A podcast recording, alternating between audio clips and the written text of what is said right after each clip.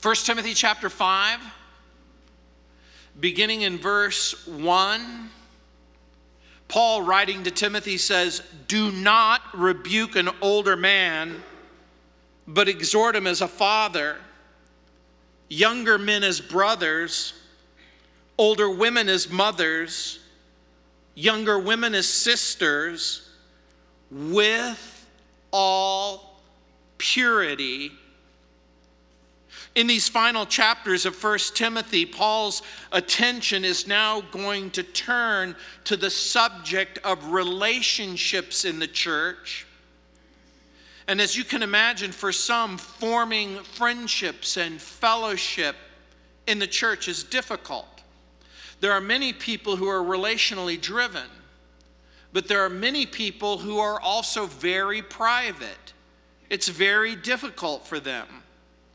But as we Christians are called to mutual ministry, one of the things that's impossible is to be a Christian by yourself and minister by yourself. The very definition of mutual ministry requires one another. Paul is going to provide some guidance in the broad categories of at least seven different groups in chapter 5 and in chapter 6.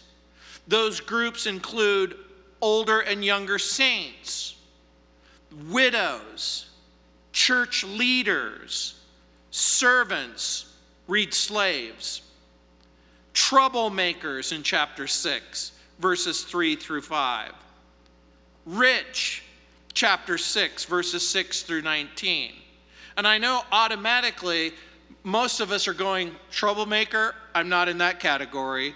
Rich, I'm not in that category. Educated, chapter 6, you may or may not be in that category. But Paul is going to remind Timothy of how leaders, in particular young leaders, are to conduct themselves in the church and in fellowship. Again, contact with people inevitably leads to conflict. Proximity and intimacy is an invitation to difficulty. But according to the Bible, we should note right from the start that the pastor's job is to promote peace and to practice encouragement. And we should also think carefully of Paul's use of familiar family terms.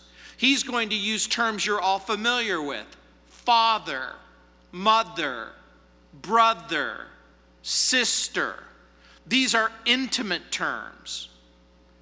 The church is a family, and we're to treat one another like a family. Now, even that statement might cause red flags to all of a sudden pop up in your mind, particularly if you grew up in a home that was not normal. I'm not saying like Addams family not normal. I'm just talking about not normal. And by the way, for some, the home was a difficult place, not exactly a safe place. You may have even grown up in an abusive home. But Paul's words are meant to be taken in the context of healthy families who find healthy ways to express healthy affection.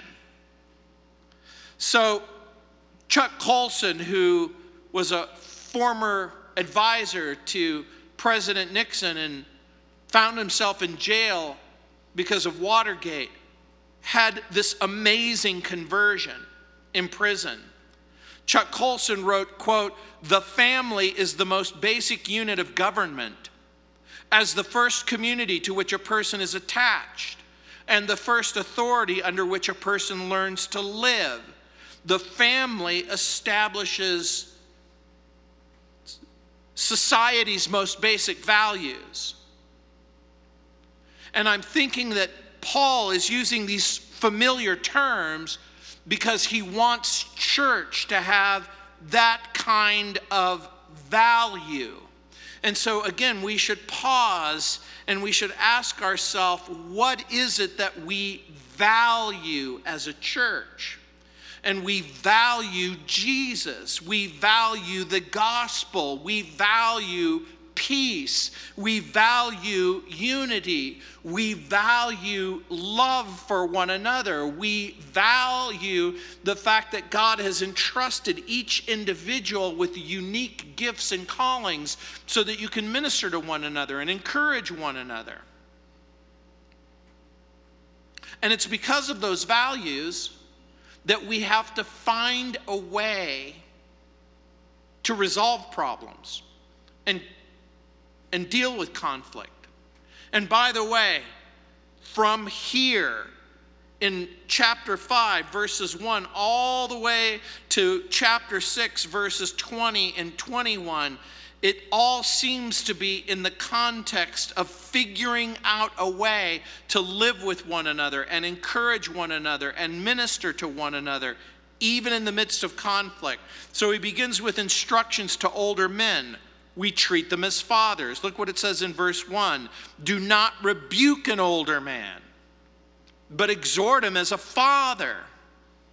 So, Paul is going to give two guidelines to Timothy one is negative, and one is positive. The first, do not rebuke. The second, exhort as a father. And so, in that culture and society, respect for elders was a value. You may have grown up in a world where respect, respecting elders was, was a cultural value that you learned from a very early age to respect men and women who were mature. I'm reluctant to use the word vintage, particularly when it applies to me. But we're not to become impatient or resentful with older men. And by the way, the verb translated do not rebuke is an interesting word. It's epiplesso. There's another word that's used in Luke 17:3 where it says that we're to rebuke someone who sinned against us. And you go, well, why does it say don't rebuke here, but it says rebuke there? It's two different words. The word that's used in Luke is to cautiously confront with a view that you might be wrong. This word is a strong compound word that can be translated sharply rebuke. Literally, the word epiplesso incorporates the idea of harshness or sternness it can even incorporate the idea of physical assault because it literally means to strike or to beat upon. But grandma's wisdom still applies. My granny said, Learn all you can from old people. They've been down the road that you must travel. There's a Greek proverb that says, Respect gray hairs. There's an American proverb that says, dye gray hairs, make those hairs go away. But again, it becomes a part and parcel of the way that we think about the aging process. In the ancient world, a private rebuke was always preferable to a public rebuke. And since the word here means severely censure or sternly reprimand, there's a sense of harshness, maybe even an element of violence. And so we can think of this in either the literal sense or even the metaphorical sense, which, which could mean to beat down or to engage in verbal abuse. So when a church member has to be corrected, it should never be done with severity, anger, and certainly not violence. The church is not a place for violence. The church is not a place for pushing, shoving, hitting. family members are exhorted or corrected. And so in this particular passage, when it use that, uses that term, exhort him as a father, it's an interesting word. It's the, it's the word paraklei. It means to appeal, it means pleadings. One of the names of the New Testament uh, Holy Spirit is parakletos. It's the same word. In other words, one of the very names, the titles of the Holy Spirit is the Spirit, which is called alongside to help, called alongside to provide or to help. And so the word means to come alongside, to strengthen, or make a provision. The picture that I have in my mind in our culture is when you're broken down by the side of the road. You're broken down, and maybe you're in a circumstance where it doesn't seem like it's way past your ability to cope with whatever has happened to you. And someone comes along and they literally stop and they look you in the eye and they say, Can I help you? That's the meaning of this word. And so we're not to yell, we're not to scream, we're not to push, we're not to shove, either literally or metaphorically. Now, again, I want to remind you of the context. It's an old man who's sinning. Well, does age always bring wisdom? Not always. Are old people capable of doing things that are wrong? Yes. So, what do we do? Well, I've got a word of encouragement if you're old like me. Being wrinkled doesn't mean being ruined. I heard the story of a granddaughter who came to grandpa and she touched his white hair and she ta- touched his wrinkled face and she said, Grandpa, does it hurt? Well, you laugh. Yeah, it doesn't hurt. Samuel Johnson wrote, quote, "He that lives must grow old, and he would rather grow old than die. Has God to thank for the infirmities of old age." I like that. If you're old, blame God. Guy King wrote, quote, accept it, adjust to it, adorn it, unquote. So, does age sometimes bring strong opinion? Sometimes. We've all heard the cliche you can't teach an old dog new tricks. We get that sometimes older people become settled in their ways, sometimes they become reluctant to embrace new ideas.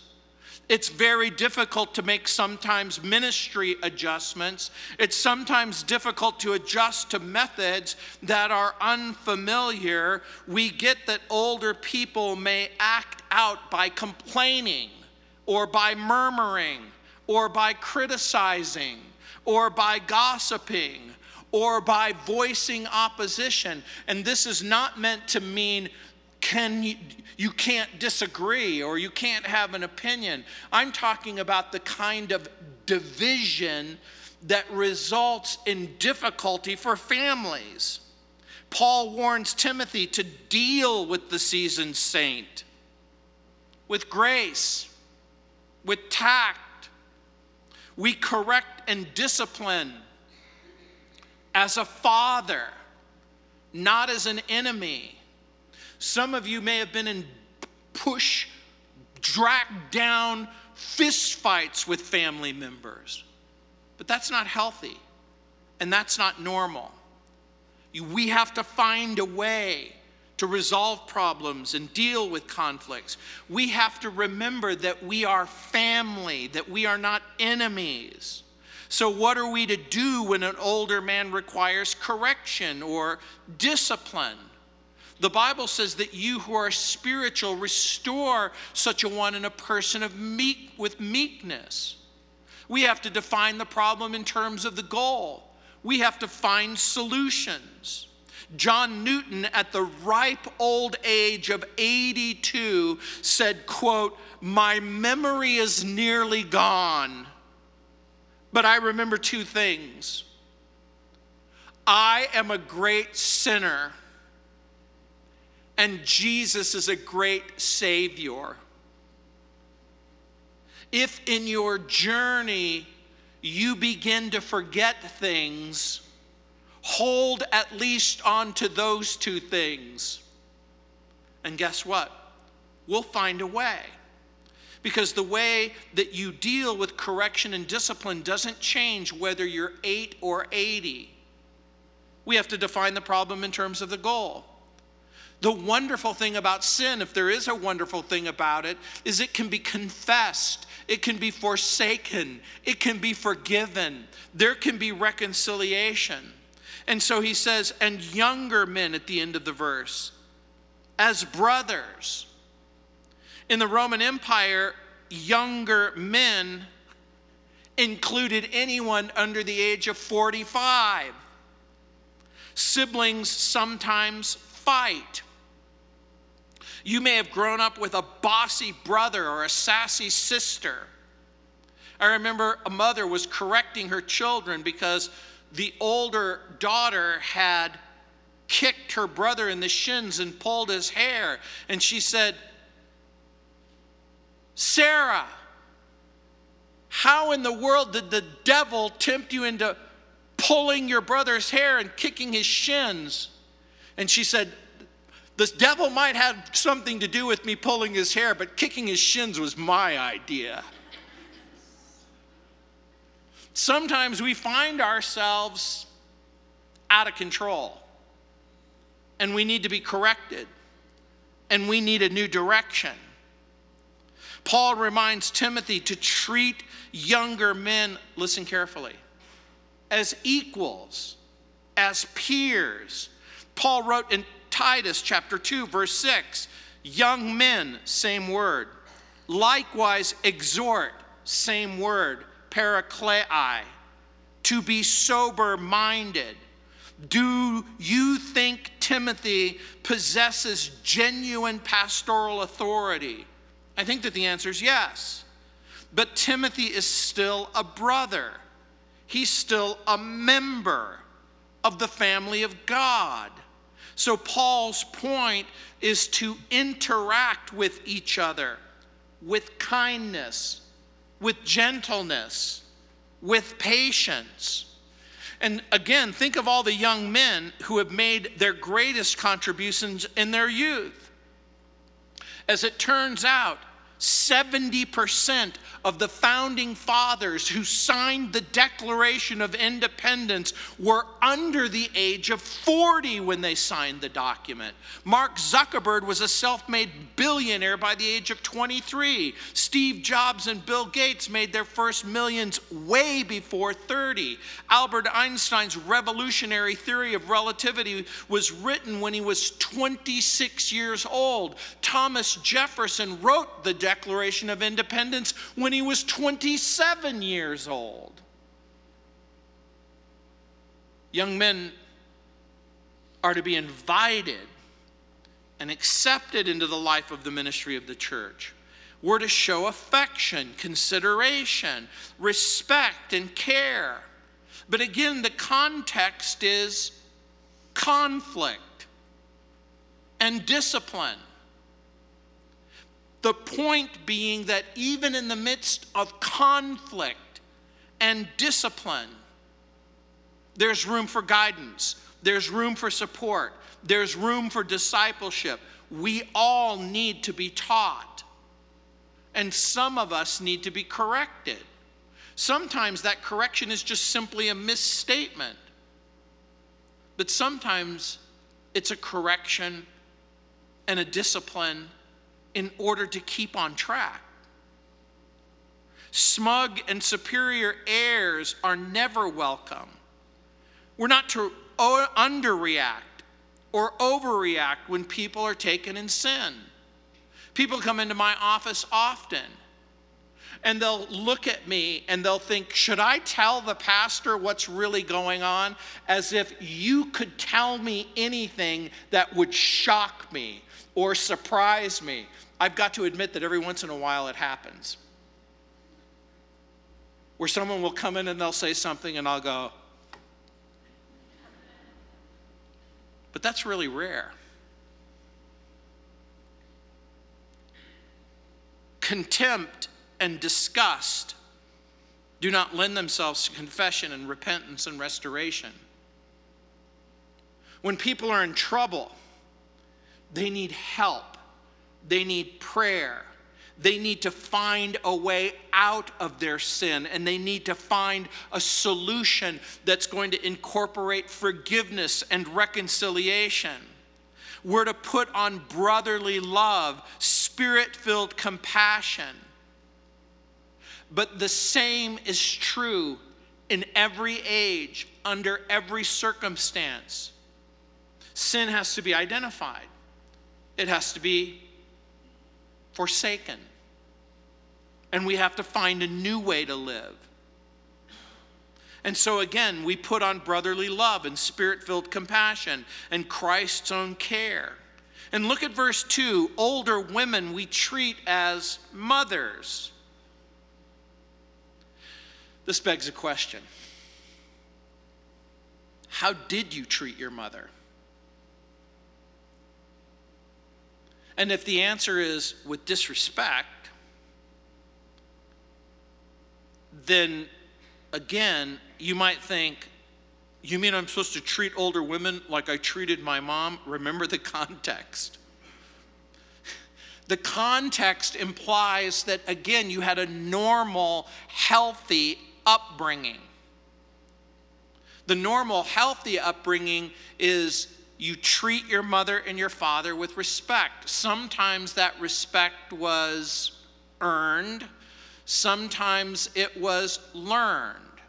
I don't normally brag, but when I was in junior high school, I could run pretty fast. In high school, I could run very fast.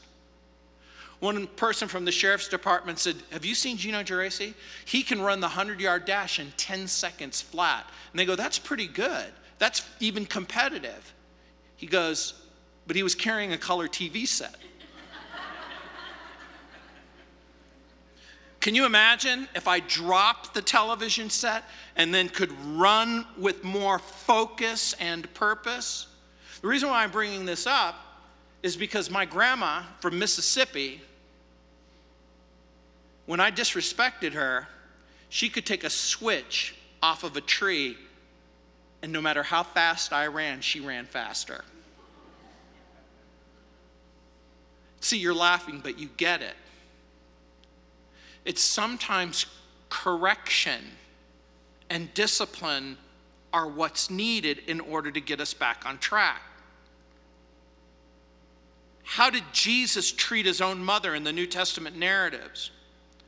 There are three words that come to my mind love, dignity, respect. In the ancient culture, women were not always treated with courtesy, with dignity, with respect. In many cultures, women were seen as little more than property. Paul knew that even in pagan cultures, families had to have discipline and they needed to defend themselves in their home, at least according to some minimum standards of decency. Healthy human relationships between fathers and mothers and sons and daughters constituted appropriate analogies of how to behave in the church setting and in the congregational community.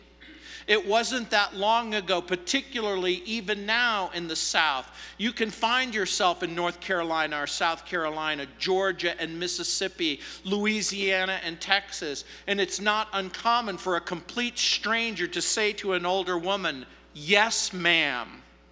No, ma'am. Yes, sir. No, sir. There were certain elements of cultural propriety and dignity that spoke of a culture of respect. In the book of Proverbs, chapter 1, verse 8, we read, quote, My son, hear the instructions of your father. Do not forsake the law of your mother. These are the instructions that your mother gave you at a tender age. That's the reference. In Proverbs 23 22, it says, Listen to your father who begot you, and do not despise your mother when she's old. I was going to include some statistics about elder abuse, but that's actually not the point of the passage. It isn't the cultural decline, it isn't the disconnect between generations. All of these words and the Bible's instructions imply that normal people under normal circumstances are going to treat each other with dignity and propriety and respect. And so the challenge becomes again to appreciate each other, to minister to one another, to look with care and concern upon people who are older. But again, what happens when an older woman requires correction and discipline? Again, here's the idea older men, older women, brothers and sisters. Again, it's supposed to be done with gentleness, with tenderness, with respect, with understanding, absent smugness, self righteousness, putting on airs of superiority. Rather, it is an avalanche of pleading and patience. And so finally, young ladies were to treat as sisters. Look at the end of verse 2. Younger women as sisters with all purity. Now, again, Paul is reminding Timothy that we're to treat younger women as sisters. And he adds that term with all purity. Now, again, in both the ancient and modern world, immoral thoughts and lust were problematic. Sexual deviation, acting out in wicked ways, isn't something that was unique to that culture. It's a problem all over the world. And so Timothy is not only to avoid what is sinful, but he's also to avoid any conduct that might be viewed as inappropriate even to the point of the appearance of evil. In 1 Thessalonians chapter 5 verses 22 through 24 as he's talking to the, that group of people in Thessalonica, he's going to say, Look, even avoid the appearance of anything that might be viewed as inappropriate. So the leaders were to conduct themselves with purity towards younger ladies. Our ladies are supposed to be protected, they're supposed to be guarded, they're supposed to be nourished within the church. We respect and protect and help younger women. Our job is to help them grow spiritually. And so it was Alfred Lord Tennyson who wrote, quote, my strength is as the strength of 10 because my heart is pure, unquote. In other words, he's using a poetic phrase that basically goes to the heart that, hey, guess what? When we act with purity, with single mindedness, then the chances are we're going to be given sufficient strength to do what is necessary. Purity is the quality that Paul has already mentioned earlier in chapter 4, verse 12. Remember, he said, Let no one despise your youth, Timothy. Be an example to the believer in word, in conduct, in love, in spirit, in faith, in purity. Some Bible writer wrote, it covers moral behavior and transparent attitudes without hidden motives, unquote.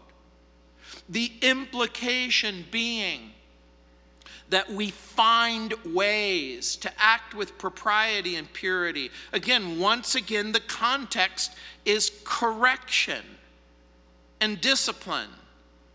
We are to correct young ladies and discipline in love, exercising care, absent severity or disgust. It's the same in every circumstance. And again, in the ancient world, sexual exploitation was a profound problem. There seems to be evidence from the New Testament citations that sexual exploitation took place in the broad culture and tragically, shamefully, it even took place in the context of the church. Paul rebukes the Corinthians for not confronting a man in their congregation who apparently was sexually involved with his own father's wife, read stepmother. In 2 Timothy chapter 3 verses 6 and 7, Paul gives a sordid description of false teachers who make their way into the fellowship of believers, fake Christians. Paul writes, who creep into households and make captive of gullible women, loaded down with sins, led away by various lusts, always learning and never able to come to the knowledge of the truth, unquote. We are sad and sickened by anyone who would come into our fellowship and exploit vulnerable women for personal gain or gratification. As hard as this is for me to say, we will never, ever tolerate sexual predators in our church.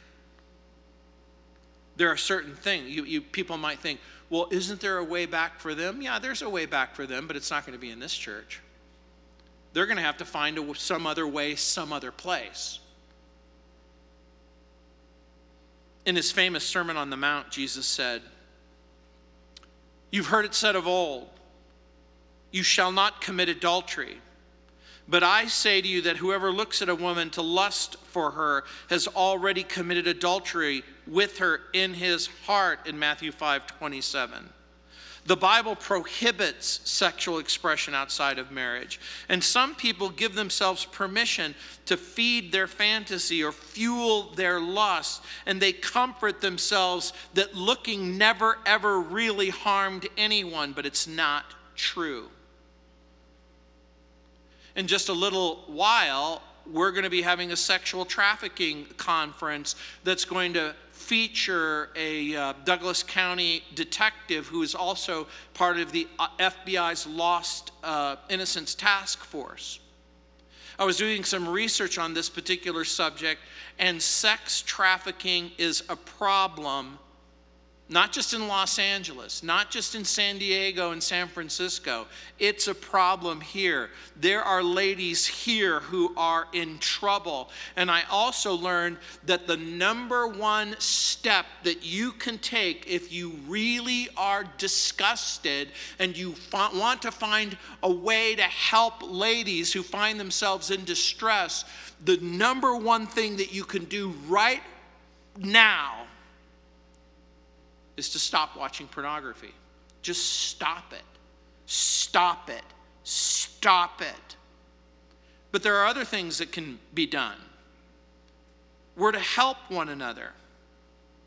We're to minister to one another. We're to encourage one another. We're to find ways not to fall into the traps of physical abuse or sexual exploitation. Fathers are to protect their sons and their daughters. And in both the ancient and the modern world, children have been victims of the most gross abuse and mistreatment. We have to find a way to make sure that that doesn't happen. Our goal is spiritual growth. Our goal is Christ like character.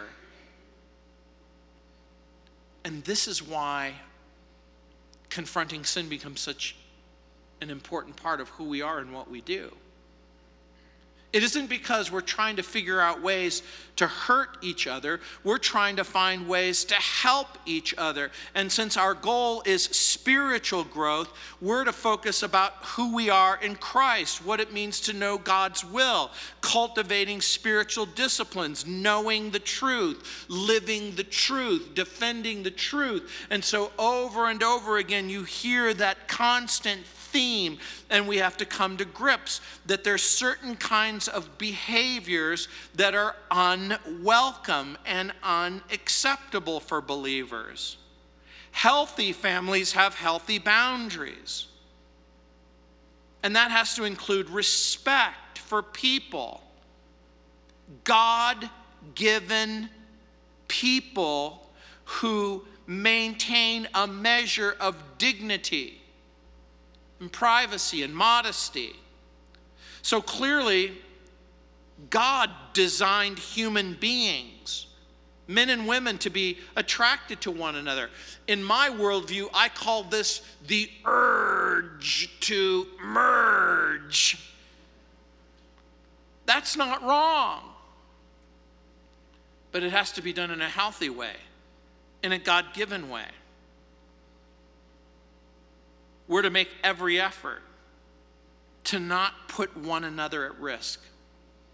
Not your leaders, not your pastors, not your brothers, not your sisters. Paul exhorts elsewhere in 1 Thessalonians, like I said, I alluded to it earlier in chapter 5, verse 22 abstain from every form or appearance of evil. We're reminded that Paul encouraged women adorn themselves in modest apparel with propriety and moderation, not with braided hair or gold or pearls or costly clothing, but that which is proper for women professing godliness with good works. In other words, again, ladies, when you dress with modesty and purity in mind, it's in order it's a loving admission that you care about your brothers and your sisters. I'm not suggesting that you put on a burqa. I'm not suggesting that you wear sackcloth or ashes. I'm not saying you can't dress nice. But what I am saying is if you're a Christian, you're making an, an extraordinary claim. Do you know what Christians claim? They claim that Jesus can save you from your sin. But they're making another claim. The claim is that this same Jesus who comes into our life, who washes us, who purifies us, who cleanses us, that by the power of his Holy Spirit, he has the ability to change our way of thinking and to change our way of living. The Christian is making the extraordinary claim Jesus has changed my life. The implication being, He's changed the way that I conduct myself with other people. C.T. Charles Thomas Studd famously said, quote, the best test of a sanctified man is to ask his family about him, unquote. If you want to know what I'm really like, ask my wife. Hopefully she'll keep it quiet. No, I'm just kidding. I'm just I'm just teasing. But you understand where I'm going with it. There are people in your life. They know how you are. They know how you are in private. They know how you are when the lights go out and nobody's around. Do you know what old people and young people and male and female all have in common? They all have unique pressures. They all have unique temptations. They all have unique thresholds. Do you know what else they have? Unique areas of vulnerability. You may not have known this, but yes, older men can be vulnerable, and older women can be vulnerable. Younger men and younger women, they can all be vulnerable. This is why we have to purpose in our heart to guard each other and protect one another.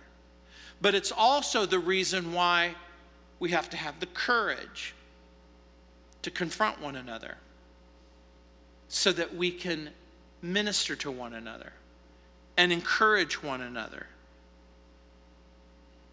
Paul writes in 1 Thessalonians chapter 5 verse 4, "Now we exhort you, brethren, warn those who are unruly, comfort the feeble-minded, uphold the weak, be patient with all."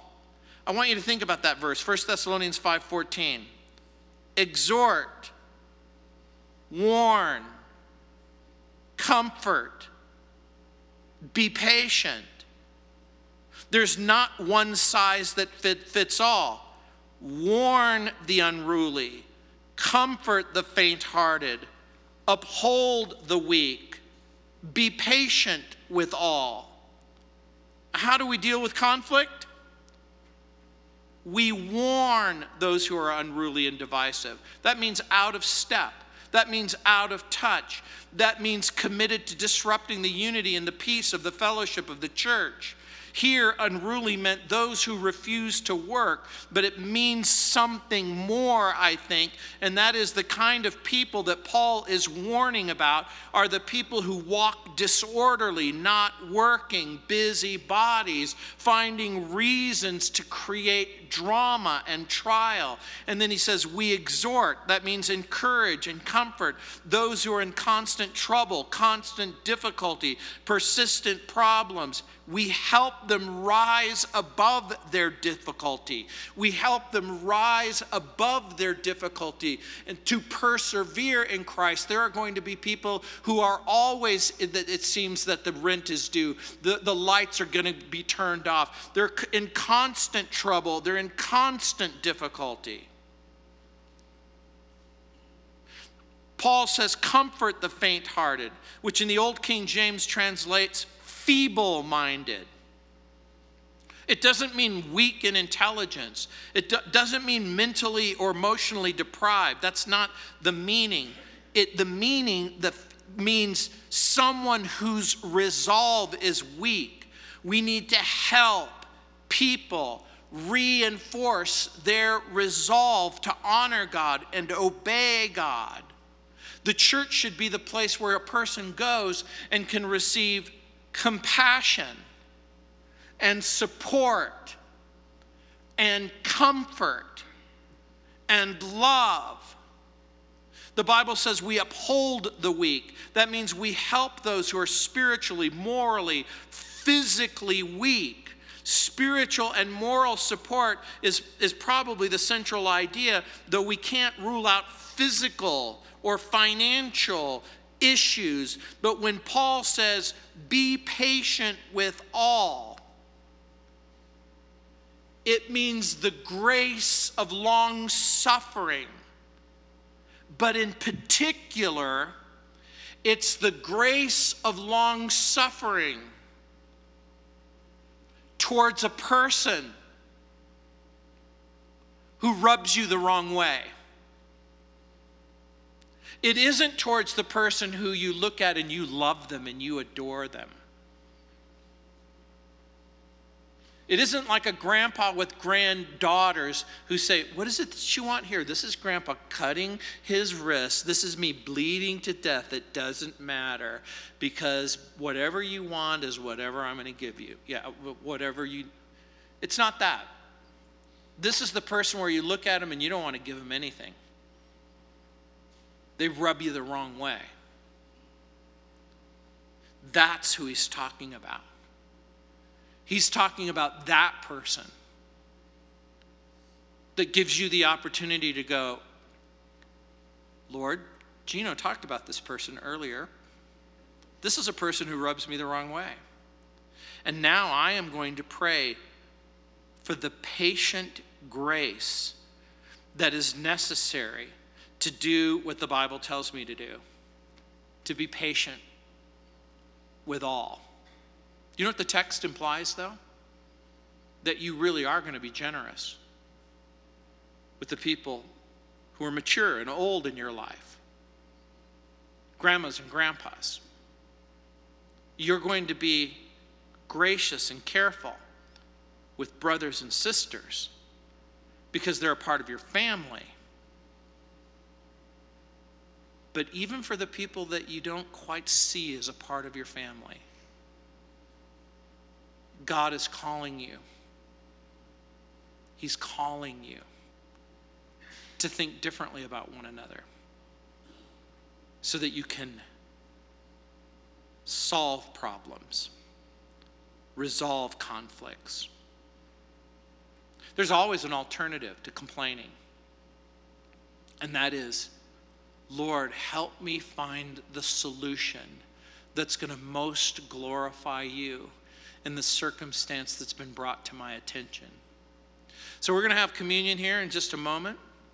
Um, I'm going to have the worship team come up, but um, and then I know Jimmy and the guys are going to hand out these communion elements.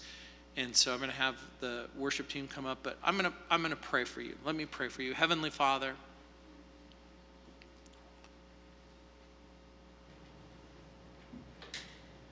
Lord, these instructions that have been given to us, it's supposed to help us.